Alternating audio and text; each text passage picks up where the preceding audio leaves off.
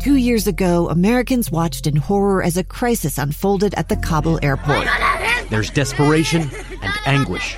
More than 80,000 Afghans have since arrived in America, but this story is still unfolding.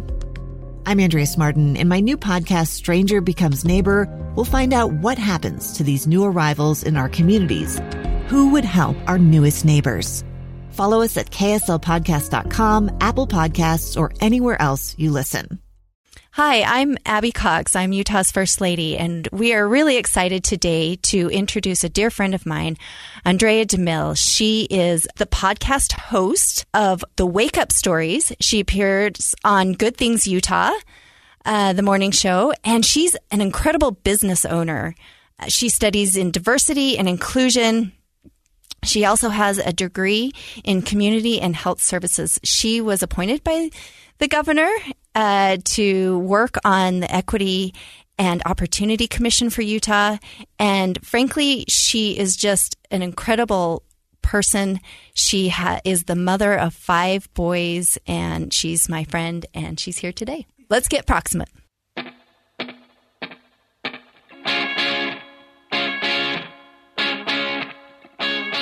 Welcome back to First Lady and Friends, and we are so happy to have my dear friend.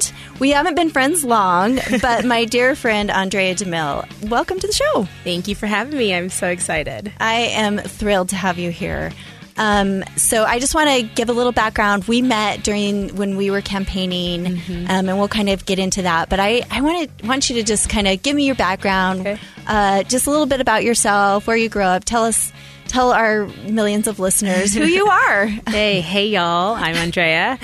So I am a Georgia peach through and through. I've been raised in Georgia my whole life, despite the fact that my dad was active duty army. He served in the Gulf War. Um, we were fortunate enough just to be stationed in one place for quite a while, and then I went to college. I played collegiate softball, and um, the South got went to the World Series a couple times, and later went on to have a couple babies and a couple. Yeah, I know there's like five of them now. five beautiful uh, boys. Yeah, five beautiful, crazy boys. I God knew I should be a maker of men. We'll just leave it at that. I love that so much. Yeah. So, um, but we've been in Utah now almost four years. I think we just ended our fourth winter, and I love it out here. It, it it spoke to us. It wasn't something that I chose. Um, at the time we were living, my my husband was active duty army. He got out of the army. We'd moved down to Georgia to Atlanta, and he was working for Medtronic, one of the largest medical device selling companies in the world, when he was just about to get stationed to a territory in Oklahoma. We were house hunting in Oklahoma, saying goodbye to our friends in the South, and all of a sudden they completely tr- cut his program, and he was laid off for the second time in a year. Wow. So all of a sudden, there we were, and I was pregnant with my now fifth kid, and we had no home and no job, and um, we were just kind of floundering in the wind, floundering, whatever that word yeah. is. Um, and so I remember driving from middle of nowhere, Georgia. I was down visiting my grandma. Um, when I got the news, and my husband was working in LA when they cut the program. So I remember driving up to Atlanta, picking him up, and I said, Hey, so, I mean, we, we're kind of homeless right now, literally nothing but the bags in our car. And you've mentioned Utah a lot, so we can go anywhere in the world. You just want to go to Utah? Wow. um, needless to say, we drove up to Chicago, saw family for a couple weeks because they let us stay with them very graciously, and we just started making our way hotel hopping out west uh, until we we ended up in Eden for the summer to kind of get our bearings. We rented this place house to house or like a month to month condo, mm-hmm. kind of get our bearings, and then we decided, okay. Let's just start our own business in Utah and put down roots, and here we are. wow! So, so your husband, what was the draw to the the connection he had with Utah? Yeah, so I I would say honestly, inspiration, like mm. the good Lord above. There's no other explanation for it. Um, Dave went to school in Idaho and he loved just out being out west. And he would always say, you know, it's a great place to raise kids. You're going to love it. It's beautiful. And I'd be like, no, no, no. And for all of uh, First Lady Abby's listeners, I'm a woman of color. And so I was like, there are no black people out there now. I'm not going to Utah. Um, but and for the record, Dave is not of yeah, color. yes, Dave is white. He is. I call him a Yankee. My Southern folk might say differently, but he's from Chicago. He's from Yeah. Illinois, or I guess Midwesterner technically. Yeah, I don't know. I never yeah. took geography. It's all the same uh, on the other side of the Mississippi for us. so yeah, I he just would bring it up over the last few years prior to coming out here. And to be honest, um, when he was working for Medtronic, we really could have worked anywhere as long as we were near an international airport because he was traveling three weeks out of the out of the month and only home. Yeah, he was only home one weekend a month. Really, Oh my it was it was crazy. And With five hence, boys. hence why that last baby came because that's all we would do on the weekend. So- Yay! Yeah. we're glad. We're glad for that. We're Viv. happy for that caboose. Yeah. um, so uh, we could really live anywhere. And Dave had brought up Utah, Atlanta, and Tennessee. And we just fly by the seat of our pants. And we literally took all three cities, folded them up, put them in a hat, and we just drew out. No kidding? Yeah. Oh, my word. we happened to draw at Atlanta, and that's how we ended up in Atlanta. And so it's like Utah was always kind of in the background that I just kept ignoring, like, now, now, now. but I'm happy we're here. I love it. I will never leave. You put, I'm Oh, on I record. I I'm love not leaving. to hear that. I love to hear that. Oh my gosh. Well, I know, and you've you've taken your kids have taken to skiing. Yes. Have you al- have you skied before you were here? No. Well, once when I was just out of college, I did in Durango. I, I used to be a teacher. I don't know if you know that. I was a teacher. I taught elementary school. I did not know yeah, that. in Gallup, New Mexico, when right out of college, and um, and so I would I went up there and skied and did some whitewater Mm-hmm. rafting and stuff like that. Uh, but when we came, that was that was one of my non-negotiables. I told my husband, if we are going to live in Utah, we will be those people who experience Utah. We will ski, we will hike, we will camp, we will everything, and we have all these boys. We're doing all of that. I've seen all the pictures. You and boating. You guys do a ton of boating. We do a lot too. of boating because we're right there by Pine View. Yeah, it's Oh just 20 gosh. minute drive and we're on the water. It's so nice. That's so amazing. Yeah, Well, so let's let's talk a little bit about how you and I met. absolutely. We on the tour. Yeah. um, uh, we have a mutual friend who is We do. also one of the first lady and friends friends, uh, Shelly Smith. Yes. And so she she kind of put that together. So tell me what were what were your impressions? Do I dare ask? You know, um, well, I, I try not to have any expectations. I know I didn't really know that you guys were doing this city to city campaigning. I wasn't paying much attention to politics in the primaries because I'm an independent. I'm registered as an independent voter. So I wasn't going to vote in the primaries anyway. Right. And, um, I, but I had put this video out shortly after the murder of George Floyd last year, which we were mm-hmm. actually we're coming up on his anniversary, about what it's like raising black boys in mm-hmm. America, and some of those conversations that I have to have with them just because of the color of their skin to keep them safe. Right. And it kind of went viral. My standards of viral. I mean, it's got over twenty thousand views. Yeah. And um, so Shelly mentioned that she had showed it to you guys and, and brought it up, and she's like, you know, Lieutenant Governor Cox would love to come talk to you. I was like, oh. Oh, the lieutenant governor wants to. Okay, okay. You know? So um, I had no idea that now Lieutenant Governor Henderson would be with him, or that you would be with him. Honestly, I thought it was just going to be him, and we were um, we were actually spending time at the lake at Pine View. That's right. Your Yeah. kiddos were still up there. My kiddos were at the lake. I left them over there with my husband and ran home to chat with you guys. I was like in the bathroom. I'm like, there's, there's probably going to be cameras. Maybe I should put some makeup on. You know, you know when you're at the lake, no one cares, right? Yes. No, no makeup, messy hair, and um. So when the campaign bus pulled up, it kind of got real, and I was like, okay, you know, let. and I really was just more curious. I didn't have an expectation. I was curious to see really what you guys wanted to talk about, like what you wanted to hear specifically. Um, so it was nice that your husband just created this safe space, really all of you, even, you know, Lieutenant Governor Henderson, this safe space to be vulnerable mm. um, and really talk about what it's like being a new native to Utah, um, what it's like being a person of color in Utah. And some of those personal experiences that I've gone through, um, some discrimination, some not, some ignorance, mm-hmm. and even even the religious difference. You know, mm-hmm. With the predominant faith here, and you know how that has impacted our family and I mean, thankfully, I understand the culture because I was raised that way. I just choose not to raise my family that way. yes. Yeah. Um, so at least I had the the knowledge of yeah. of yeah. it because some people come in not knowing and they just are really taken aback, and I can see how that can be crazy. But I, so I didn't have any expectation other than it was just this beautiful, vulnerable conversation, and I. I probably would cry right now thinking about like I can feel the tears guys. I, well, I we, we both, that was such a moment for I think all of us just yes, sat there and kind of cried. just cried and connected yeah. and here we are in the middle of this pandemic and we're not supposed to be in the same room, but we, we spread it out really well. We did. We, we had our mask We on. had our mask on. We spread out really well. Thankfully, I have a big living room that we could all keep more than six feet apart. But just that vulnerability and being real. And mm. I, I just remember like you guys physically leaning in. And the thing that I loved the bet the most was that there was no ulterior motive or agenda. And a lot of people said, like, well, what does he want? Well, you remember this, well, right? Because he's a politician, yeah, right? yes. He's campaigning, obviously, yes. but that's not what it was about. Mm-hmm. It was not about his agenda. It was literally about getting to know me and hearing my experiences to help create a better state. And I remember um, I think you guys were already walking out the door, and I came back to Governor Cox and I said, "This was awesome." He's like, "Yeah, thank you," and and he he did the two handshake and and and I said, "What do I even call you? Like I don't even you're the lieutenant what, you know?" And he looked me in the eye with the most sincere tone and said, "You will call me Spencer." Yeah.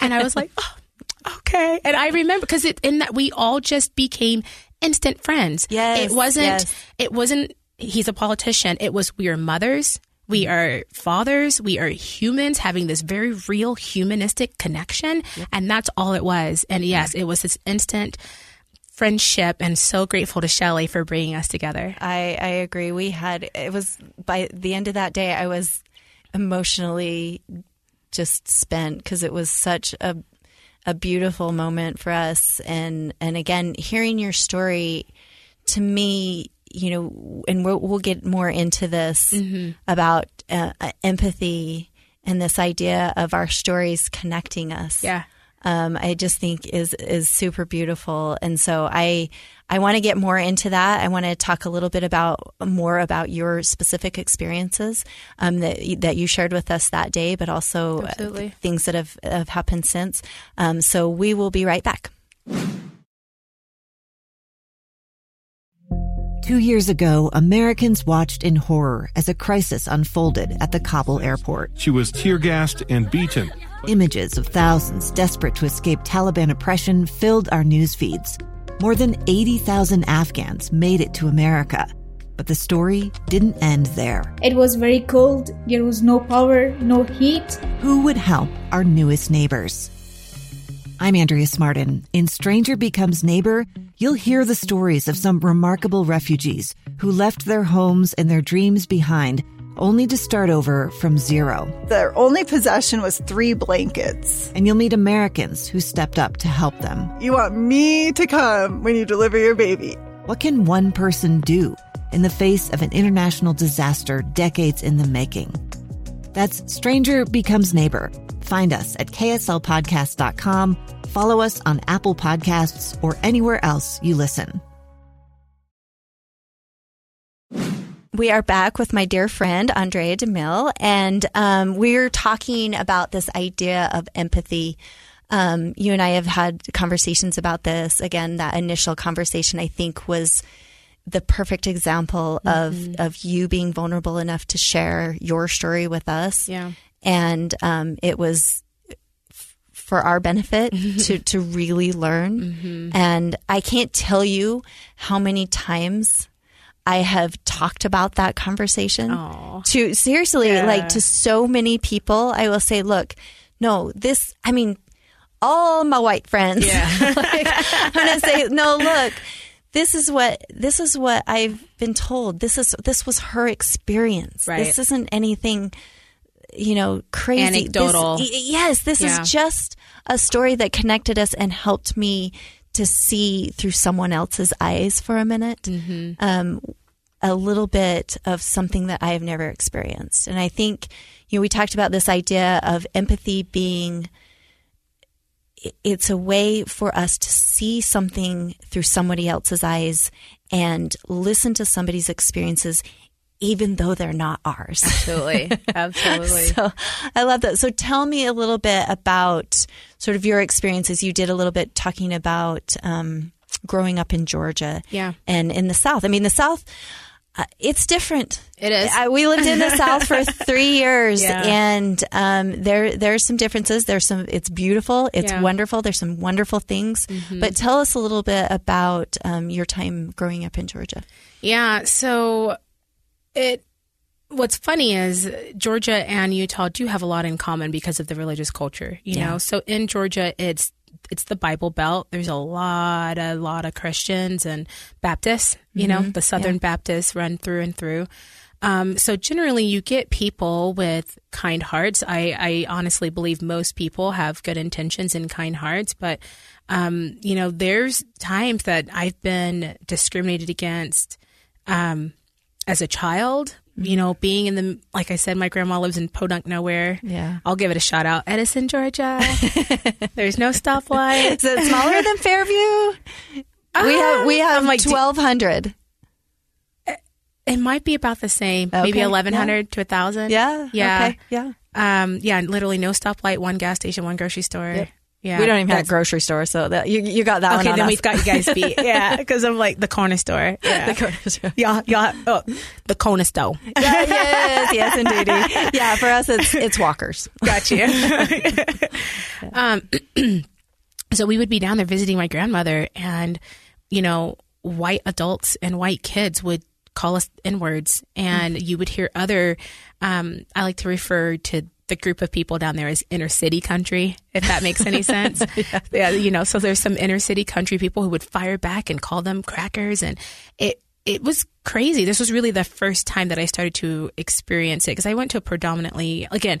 My dad was army, so it, I, I grew up around a lot of diversity. But then once I was late elementary, I went to a predominantly white school, and then when I was in junior high, that was about 60-40 white to black. So it started to become um, a little bit more mixed. But also that's because the NAACP came to Muscogee County and sued to integrate the schools again Wow. when I and so the, we're talking nineties. Yeah. Um, that I was in junior high and late nineties, early two thousands, and um, because there was this clear divide of quote unquote the right or wrong side of the track. yeah. And they were like, "Oh no, no, we y'all need to have a blended mix." And so it it became very prevalent at a young age um, that there's this racial divide amongst people, despite the fact that things were starting to change, Right. um, and and interracial relationships were just trying to become normalized. You know, around that time, like if you go back to that Wesley Snipes movie Jungle Fever, right, Uh-huh, or White Man Can't Jump, you see on and and pop culture that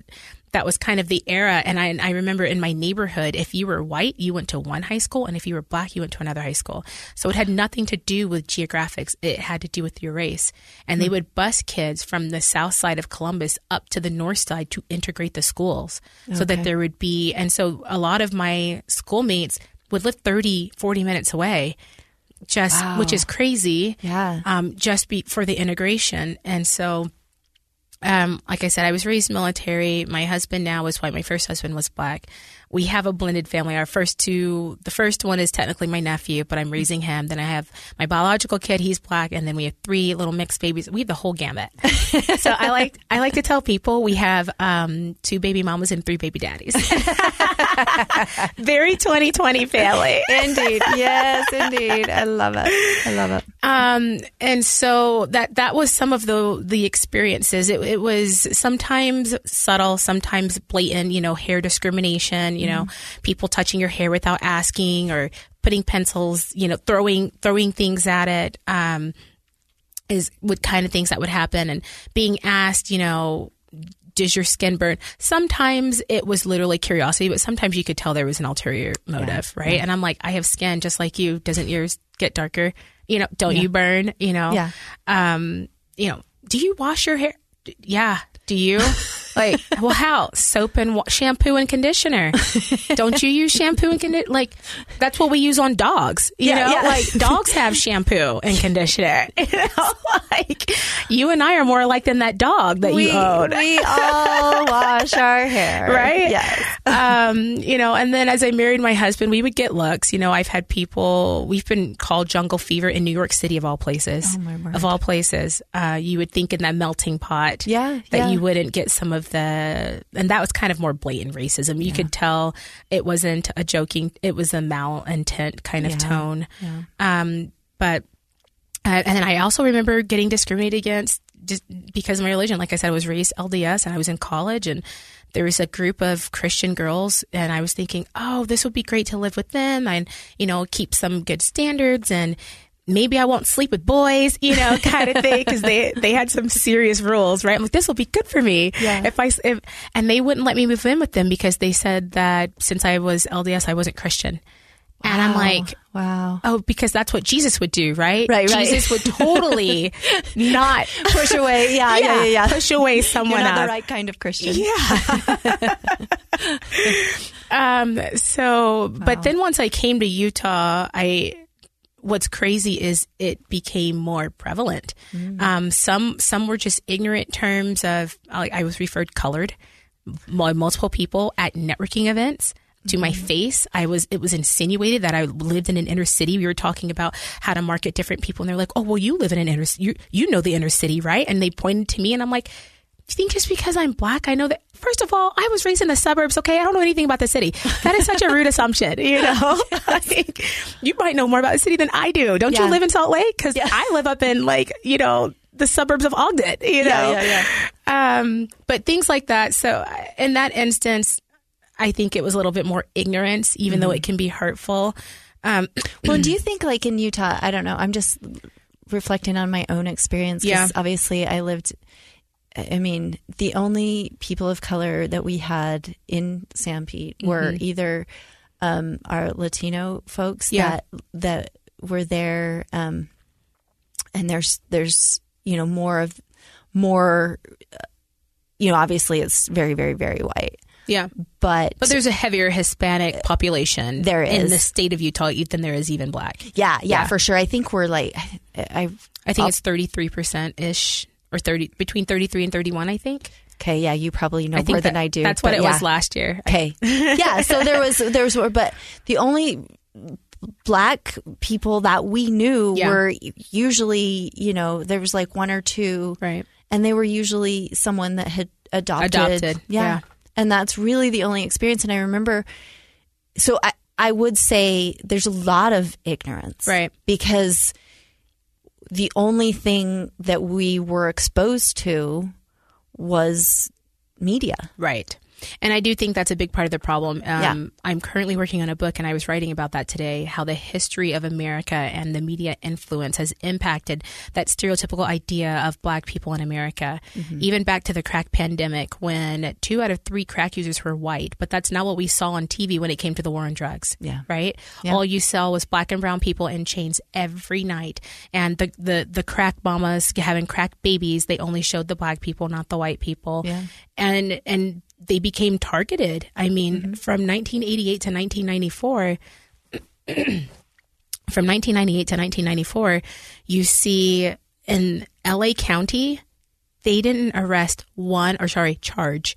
Mm-hmm. They didn't charge one white person with a federal crack crime or, or sorry, drug related crime from 88 to 94 how insane is that? To not and so you can tell that these and and and it, these people of color being marginalized and then you s that's all you see on TV and people start to think oh all black people do drugs all black people you know are, are on crack and Yeah. you know le- and of course drug ridden areas lead to crime and so I do think the media the news movies you know mm-hmm. you've had mm-hmm. you'll have white directors telling black actors how to act black. You know, you know, pull your pants down a little more, hold your crotch like this, lean Yeah, a little to the left. You know what I mean? And it's Yeah. like creating this stereotype. I mean, it goes back further than that, but we don't even have time to get into it. Right, right. You know, but yeah, there's it's it's what you see on TV, and so I would say um, some of my interactions in Utah um, have been literal ignorance because they just don't know any better and they haven't had that life experience to learn from other people of color. But then there's also some just straight up blatant racism um, and bias, you know. And this is one of the stories that I shared with you that that I'd love to share right now. Is I am I was shopping for family photos last summer at this department store, and I had our oldest with us. And um, you know, there's no buggies in department stores; it's a national chain. And, by, and by buggies, she means shopping carts because buggies is a, a southern word. Thank you, Abby. I'll just interpret your your southern lingo. yeah, yeah. Uh, I always forget about that. There's a cultural difference. I just love it. I, I remember the first time we were in this, and they were called a buggy. I was like, a buggy. what? A what now? well, and it's funny because when I came out here, I was like, "Can I have a buggy?" And they're like, "What? A cart?" I'm like, "What's a cart? Can I have a buggy?" You know? Yeah, yeah, yeah. yeah. So that is so funny. Tomato, tomato. But yeah, um, and. Uh, so we had an arm full of clothes. We literally bought clothes for the whole, so for a family of seven. And then I was running low on makeup. So I run to the makeup section and we're grabbing makeup and he's trying to convince me that, that he wants his ears pierced. He's about to enter his senior year. and so I just asked the woman at the makeup counter, like, Hey, can I check out here? And she's like, of course. So we check out with everything at the makeup counter. And because I know that black and brown people are stopped and accused of theft more than often, I always walk out the store with the receipt in my hand. And so we grab our bags, and you can see the makeup counter from the door. We grab our bags, I grab the receipt in hand, and we get ready to walk out to the door when I lock eyes with a colleague um, and client. And I was like, oh, hey. And she says, hey. And, you know, we'd been to Yellowstone together in their cabin. So she knows, you know, Nate. And Nate opens the door for us because I don't play that. You better open a door for all women. Yes. Southern mama does not that so play. So, Nate opens a door for us and we walk out side by side. And she did have one of the only, they don't have buggies, but sometimes they'll give you like a big basket. Yeah, yeah. So, you know, during the pandemic, everyone was was fixing up their home. So I could I could tell there was a bunch of like linen and blankets and pillows and all kinds of stuff. So they had given her one of probably the only two or three I have buggies in the store. And so she's walking out with that, and we literally walk out together, and the alarms go off. So I stop because I know the deal. And, um, side note to this story so many of my white friends have told me since hearing this that they never stop, they just keep walking. And I'm like, are you crazy? What? No. Uh, and then here's me. Oh, that's your privilege to keep walking. I do not have that privilege. I do have to say, I always stop kind of in a panic, like, do you? What did I, what did I do? yeah, I have so many friends that keep, and I know you've seen it, right? When people Yeah. walk through and, it, and they just keep going. Oh yeah, I Yeah. was like, I yeah. For me, I'm like, oh, I, I kind of panic. Like, here, take my. I don't Yeah. know. I don't know what happened. Yeah.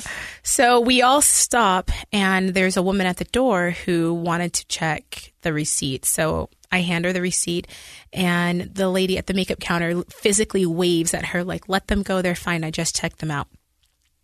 Well, she pulls me back into the store, and my friend who walked out side by side was just standing there, like, "Are they going to check me?" She's kind of waiting, and she's giving me this very puzzled look. And Nate, in she's talk, Nate's talking to her now about his ears pierced, and I'm just kind of looking at the woman who literally starts going through our bag, pulling everything out item by item, going side like down the line. It was embarrassing. It was humiliating. I know she's probably just doing her job. Um, but I do think that bias had something to do with it, and I'll get to that in just a second.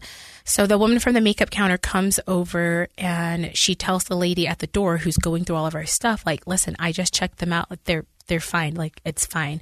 So they start to put everything back in our bags, and the my friend who walked out with us is still kind of physically in limbo, like moving left and right. Like, do I go? Do I stay? Are they going to check me? They never checked her.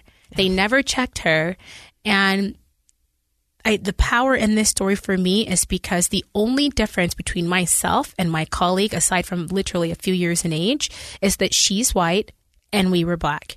And Nate is like six six one, you know. So you've got this tall black kid with a lot of hair. I have dreads, and um, we're dressed similarly. I have my receipt in hand. And I'm in no in way, no way insinuating that my girlfriend, you know, stole something, but I'm just saying it's more than likely they forgot to take off a security thing. They didn't even check her. Right, Right. right. It's more than likely a pillow, a blanket, something has the thing on it because they're easy to walk out with. Yep. And, but they never checked her. And so the power in that story is okay, if we're all seen as equals and there's no bias and discrimination or racism, then why wasn't she checked? Yeah. We both should have been checked or we both should have been able to like, you know, walk through. Yeah. And because of that experience, I refuse to shop at that establishment. I refuse to give the name of that establishment and give life to it. Um, because these things happen all the time. And in that moment, here we are perpetuating the stereotype. All the patrons who walk by are watching two black people getting, you know, getting all their stuff gone through, Yeah, insinuating yeah. that we've stolen something, further insinuating or uh, planting into their subconscious minds that bias, Yeah. you know, that racism. And and I've even had a colleague in the industry. He didn't say it to my face. He said it to a friend of mine. Um, literally call me a dirty Alabama N word. hmm So yeah, Oh my gosh. and this was after you and I. This was uh, probably a couple months after you and I had spoken. yeah. So there's all kinds of, you know, my kids have been called, told that they have worms for hair because they're growing their dreads. um, they've been called black trash, um, you know, and so this is all right here in this beautiful state. This is not some anecdotal story that you read in a book, although it is in my book. I, I It did will put, be, yeah, yes. well, that story will be in my book. Yes. Um, but this is very real. This is Yeah. this is real life. Well, and and when you shared that story with us again, that as I'm having conversation with with people, friends of mine, every Mm-hmm. you know, family members, that was the most poignant part to me. And I, I said to them, you know, I have never thought about, I've never had to think about, um. This idea of keeping a receipt. You, you said it's second nature to you. Oh, yeah. I mean, you know, the, they say, "Do you want your receipt in the bag or with you?" And I'm Right. like, "No, Oh, throw it in the bag. Throw it in the bag." You know, I've never thought, well, I better keep it because somebody might stop me. I've Mm-hmm. never had that thought in my life. Yeah. And so I, I, to me, that was, that was super powerful. Yeah. Um, and really important again for, for us to share.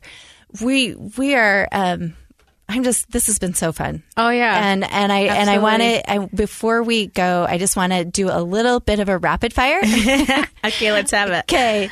So just kind of quick and then and then I want you to talk a little bit more about your podcast Sure. at, at the end before we before we wrap up. But um so tell me this best thing about Utah. Oh, no humidity Oh, and snow. Love it. I do have to say with my um curly like I have natural curly hair and the south was not good. Yeah. No. It was not good for yeah. my hair. Yeah, so it will frizz. the humidity, I just kind of have to let it go. Yeah. Um, but yeah, so yeah, no humidity is pretty good. Dry is a dry heat. yes, I love the dry heat and the snow. I think it's a tie. I do. I, I actually love to ski too, so I love seeing your pictures with your boys. Oh, Skiing. we'll have It's to so go fun. up this year. Oh, I would love season. it. Yeah. I would love it. So, uh, favorite mom moment. Ah, we we, we talked earlier off mic about like sometimes it's hard to remember one. It is. It is. Um, I don't know if I can wrap it into one. I would just say, as a whole, I love watching the growth of my kids when they have an epiphany and they finally get it. Yeah. And they just, you know, they get that sparkle in their eye.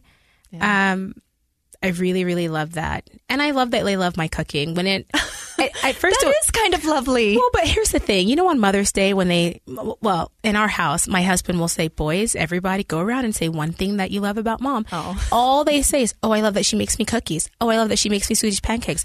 Oh, I love that she makes jambalaya. And I'm like, all y'all love is that I cook, you know? But then I'm like, you know what? That's how I show my love. Yeah. And if they feel it and can, you know, That's how a Southern mama Yes.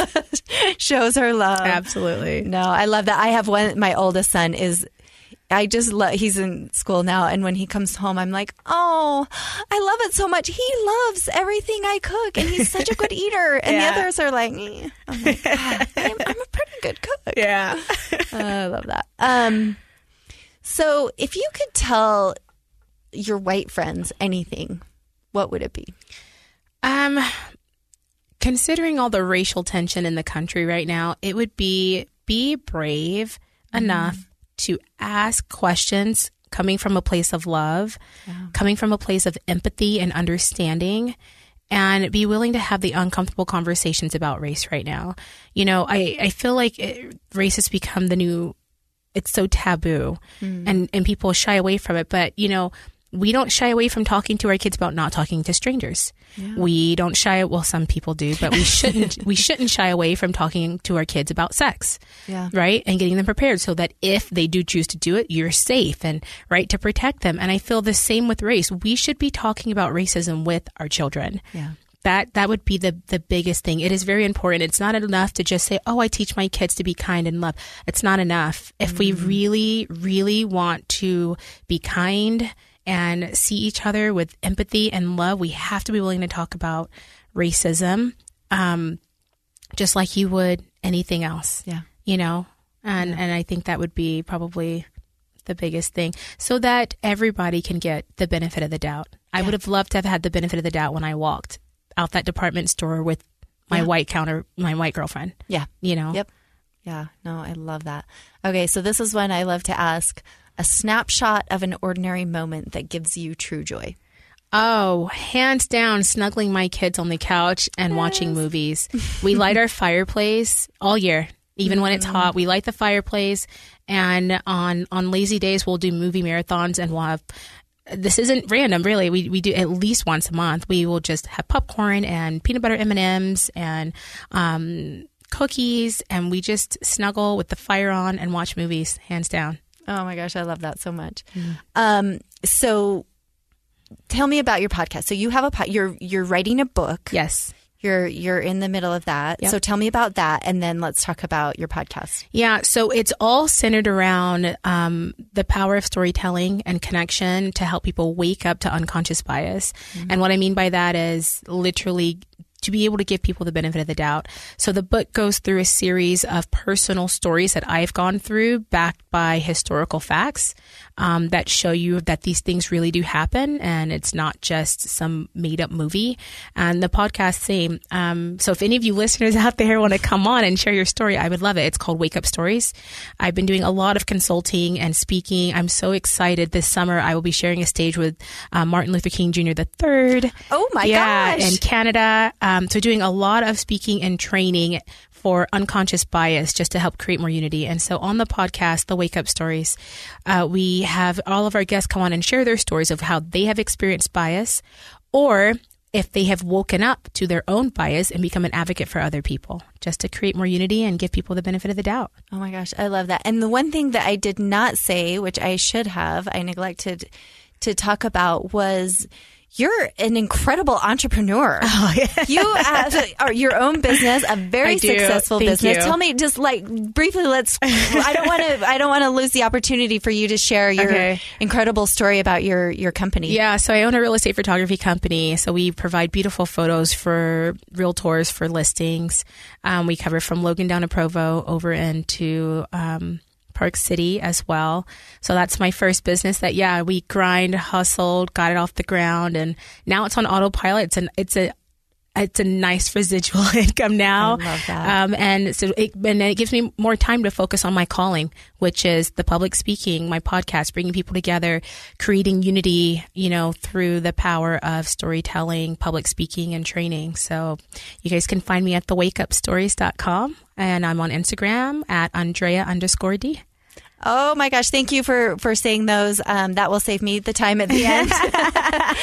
But, um, Andrea, you again, every time we connect, it's nothing but positive and um, just feel so much gratitude for you. Same. For you teaching me Oh. and being and being patient Yeah. um, with as as we learn and and try to grow and try to be better. The I love the Maya Angelou. When we know better, we, We do better, absolutely. And so that's Yeah. kind of my mantra here too, is to make sure that we we are doing better once we know better. So um, Yes. thank you so much. Thanks for having Uh, me. It's been a blast. you bet. Thanks. Bye, guys.